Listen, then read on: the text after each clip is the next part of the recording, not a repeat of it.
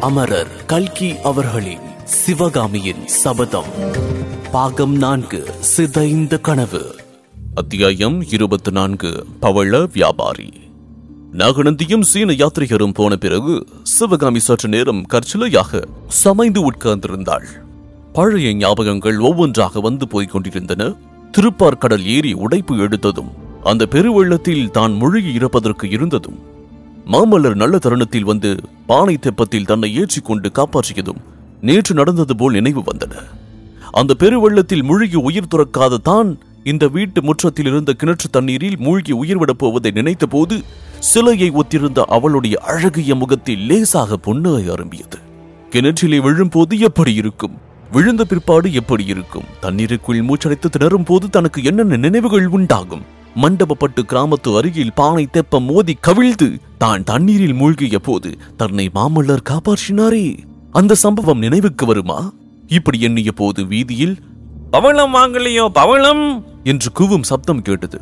சிவகாமி சிறிதும் சம்மதம் இல்லாமல் ஆமா பவளமல்லி மலர்ந்ததுதான் இருக்கின்றது. நான் கிணற்றில் விழுந்து இறந்த பிறகு அது மலர்ந்து கொண்டுதான் இருக்கும் என்று தனக்குள் சொல்லிக் கொண்டால் மறுபடியும் வீட்டு வாசலில் பவளம் வாங்கலையோ பவளம்? என்று சப்தம் கேட்டது. ஏனோ அந்த குரல் சிவகாமிக்கு மெய்ச்சிலிர்ப்பை உண்டாக்கியது. ஏற்கனவே எப்போதாவது கேட்ட குரலா என்ன? சிறிது நேரத்துக்கு எல்லாம் பவள வியாபாரி வீட்டுக்குள்ளே வந்து அம்மா பவளம் வேண்டுமா? அபூர்வமான உயர்ந்த பவளம். அஜந்தா வர்ணத்தையும் தோற்கடிக்கும் அழகிய பவளம் என்றான். அஜந்தா என்றதும் மறுபடியும் சிவகாமி திடுக்கிட்டு அந்த வியாபாரியின் முகத்தை தாடியும் மீசையும் அடர்த்தியாய் வளர்ந்திருந்த முதிர்ந்த முகத்தை உற்று நோக்கினாள். ஆ அந்த கண்கள்? அன்போடு பக்தியோடு அவளை உற்று பார்த்த அந்த கண்கள். அம்மா என்னை தெரியவில்லையா? என்று சொல்லிக் கொண்டே பவள வியாபாரி நெருங்கி வந்து உட்கார்ந்து தான் கொண்டு வந்த பவள மூட்டையை அவிழ்த்தான். குண்டோதரனுடைய குரல்தான் அது என்பதை சிவகாமி தெரிந்து கொண்டாள். இருந்தாலும் தன் கண்களையும் காதுகளையுமே நம்ப முடியாதவளாய் யார்? குண்டோதரனா? என்றாள். ஆம் நான் தான் அம்மா. அடையனை மறந்து விட்டீர்களா என்று குண்டோதரன் பணிவுடன் கேட்டான். ஆமாம் அப்பனே மறந்துதான் போயிற்று. நீங்கள் திரும்ப வருவதாக சொல்லிவிட்டு போய் வருஷம் கொஞ்சமும் ஆகவில்லையே? என்றாள் சிவகாமி சிறிது எரிச்சலோடு. அம்மா வெறுமனே திரும்பி வந்தால் போதுமா? தங்களுடைய சபதத்தை நிறைவேற்றுவதற்கு ஆயத்தமாய் வர வேண்டாமா? என்றான் குண்டோதரன். ஆஹா சபதம்? பாழும் சபதம் என்றாள் சிவகாமி. குண்டோதரனை பார்த்து சபதத்துக்கு நான் ஒரு முழுக்கு போட்டு விட்டேன் குண்டோதரா என்றாள். குண்டோதரன் விஷயம் விளங்காதவனைப் போல் வெறித்து பார்த்து அம்மா என்ன சொல்கின்றீர்கள்? என்று வினவினான். வேறு ஒன்றுமில்லை அப்பா நான் செய்த சபதம் தானே அதை நானே கைவிட்டு விட்டேன் அப்படி சொல்ல வேண்டாமம்மா. தாங்கள் செய்த சபதம் தமிழகமே செய்த சபதம்.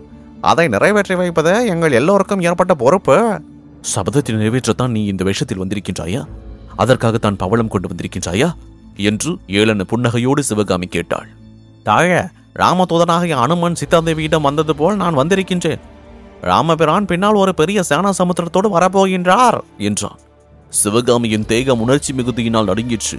ஆஹா ஒன்பது வருஷம் காத்திருந்தது உண்மையிலேயே பயனுள்ளதாக போகின்றதா? மாமல்லர் தன்னை அழைத்து போக வரப்போகின்றாரா? தன்னை விழுங்கி ஏப்பம் விடலாம் என்று எண்ணியிருந்த முற்றத்து கிணறு ஏமாற்றமடைய போகின்றதா? ஆமாம்மா. தென்னாடு இதுவரையில் என்றும் கண்டிராத மகத்தான பல்லவ சைன்யம் ஆயத்தமாயிருக்கிறது. அந்த சைன்யத்தின் முன்னிலையில் நின்று மாமல்ல சக்கரவர்த்தியும் சேனாதிபதி பரம்ஜோதியும் வரப்போகின்றார்கள் என்று குண்டோதரன் தொடர்ந்து சொன்னார். என்ன மாமல்ல சக்கரவர்த்தியா? என்று சிவகாமி திடுக்கிட்டு கேட்டாள். மன்னிக்க வேண்டாமாமா தாங்கள் திடுக்கிடும்படி செய்துவிட்டேன். மாமல்ல பிரபுதான் இப்போது பல்லவ சாம்ராஜ்யத்தின் சக்கரவர்த்தி. மகேந்திர பல்லவர் கைலாசவாசியாகி இன்றைக்கு பல ஆண்டுகள் சென்றுவிட்டன. இதை கேட்டதும் சிவகாமியின் கண்களில் இருந்து கரகரவென்று கண்ணீர் பொழிந்தது. மகேந்திர பல்லவர் மீது பிற்காலத்தில் அவள் பல காரணங்களினால் கோபப்பட நேர்ந்தது உண்மைதான்.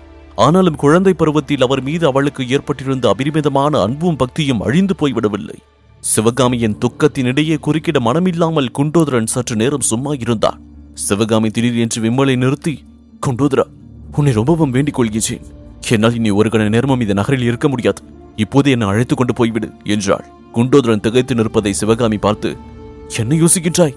அதற்கு வசதியும் இப்போது நேர்ந்திருக்கிறது புலிகேசி கள்ளப்பிக்ஷை எல்லாம் இன்னும் இரண்டு நாட்களில் அஜிதாவுக்கு போகின்றார்களாம். இப்போது எல்லாம் இங்கே கட்டுக்காவல் ஒன்றும் அதிகமாக கிடையாது. சுலபமாக தப்பித்துக் கொண்டு போகலாம். அப்படி என்னை அழைத்து போக உனக்கு இஷ்டமில்லாவிட்டால் இந்த வீட்டு கொள்ளை முற்றத்தில் பவளமல்லி செடிக்கரையில் ஆழமான கிணறு ஒன்று இருக்கின்றது என் மேல் கருணை வைத்து அதில் என்னை தள்ளிவிட்டு போய்விடு என்று சொல்லி விட்டு மீண்டும் விம்மத் தொடங்கினாள். இதன் தொடர்ச்சியை இருபத்து ஐந்தாம் அத்தியாயம் மகேந்திரர் சொன்னார். இதில் தொடர்ந்து கேட்கலாம். இக்கதையினை உங்களுக்காக வாசித்து நான் டிஜே முருகா. உங்கள் கருத்துக்கள் மற்றும் விமர்சனங்களை ஃபேஸ்புக் மூலமாக தெரிவிக்க Facebook dot com slash Murugan dot radio மற்றும் Instagram handle Murugan dot DJ மேலும் ஐந்து நட்சத்திர மதிப்பெண் வழங்கிட ஆண்ட்ராய்டு மற்றும் ஆப்பிள் ஸ்டோரில் சவுத் ரேடியோஸ் டாட் காம் என்ற செயலியை தரவிறக்கம் செய்யுங்கள். மீண்டும் சந்திப்போம். நன்றி வணக்கம்.